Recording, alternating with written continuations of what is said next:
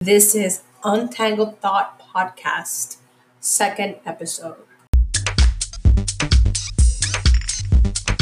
Mental health is very important to society, and currently, society doesn't take it too seriously and maybe needs to take it more seriously. This whole COVID 19 coronavirus situation has made the world stop, has China, has Italy, has France, has the United States of America literally on halt. That is why I decided to do today's podcast on ways and strategies to help you deal with your mental health during this COVID 19 situation. Today's episode is totally focused on mental health because we just wrapped up our first month, of a pretty intense set of restrictions for our daily lives and our workplaces. And while we know you can't control what happens outside your home, today we're here to help you figure out how to control what's happening inside yourself. Here are some self care strategies. Take care of your body. Be mindful about your physical health. Be mindful of your physical health. Get enough sleep. Participate in regular physical activity. Eat healthy. Avoid tobacco, alcohol, and drugs.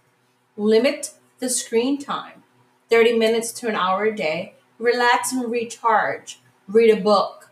Color in your coloring book. Draw something.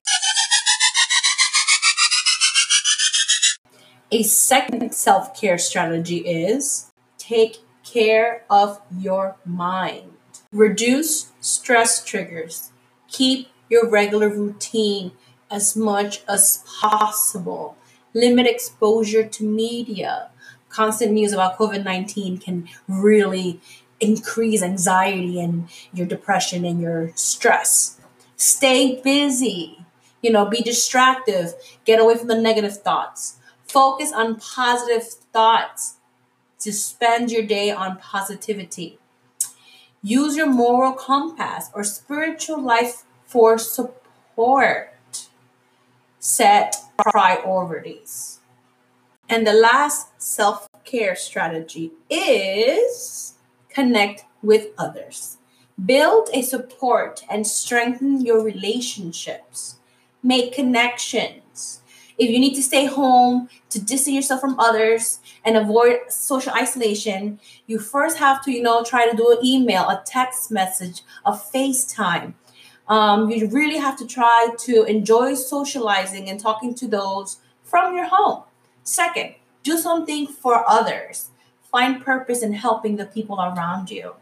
For example, email, text, or call to check on friends, family, and neighbors, especially those who are elderly. Support a group member or friend. If a family member or friend needs to be isolated for safety reasons, or gets sick and needs to be quarantined at home or in the hospital, come up with ways to stay con- in contact, to be morally supportive to this person who's going through a lot.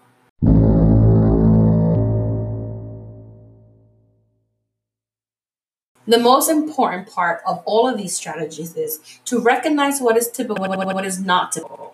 Stress is a normal psychological and physical reaction to the demands of life. Everyone reacts differently to difficult situations, and it's normal to feel stress and worry during a crisis.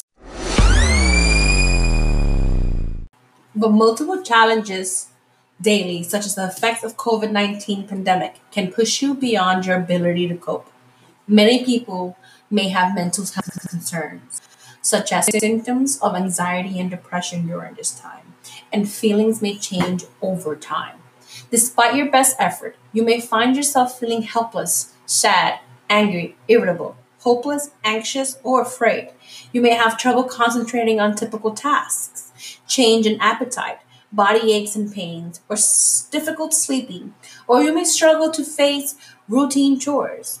When these signs and symptoms last for several days in a row, make you miserable and cause problems in your daily life so that you find it hard to carry out normal responsibilities, it's time to ask for help. Get help when you need it. If you're feeling suicidal or thinking of hurting yourself, seek help. contact your primary care provider or a mental health professional, or call a suicide hotline. In the United States, call the National Suicide Prevention Lifeline at 1 800 273 TALK.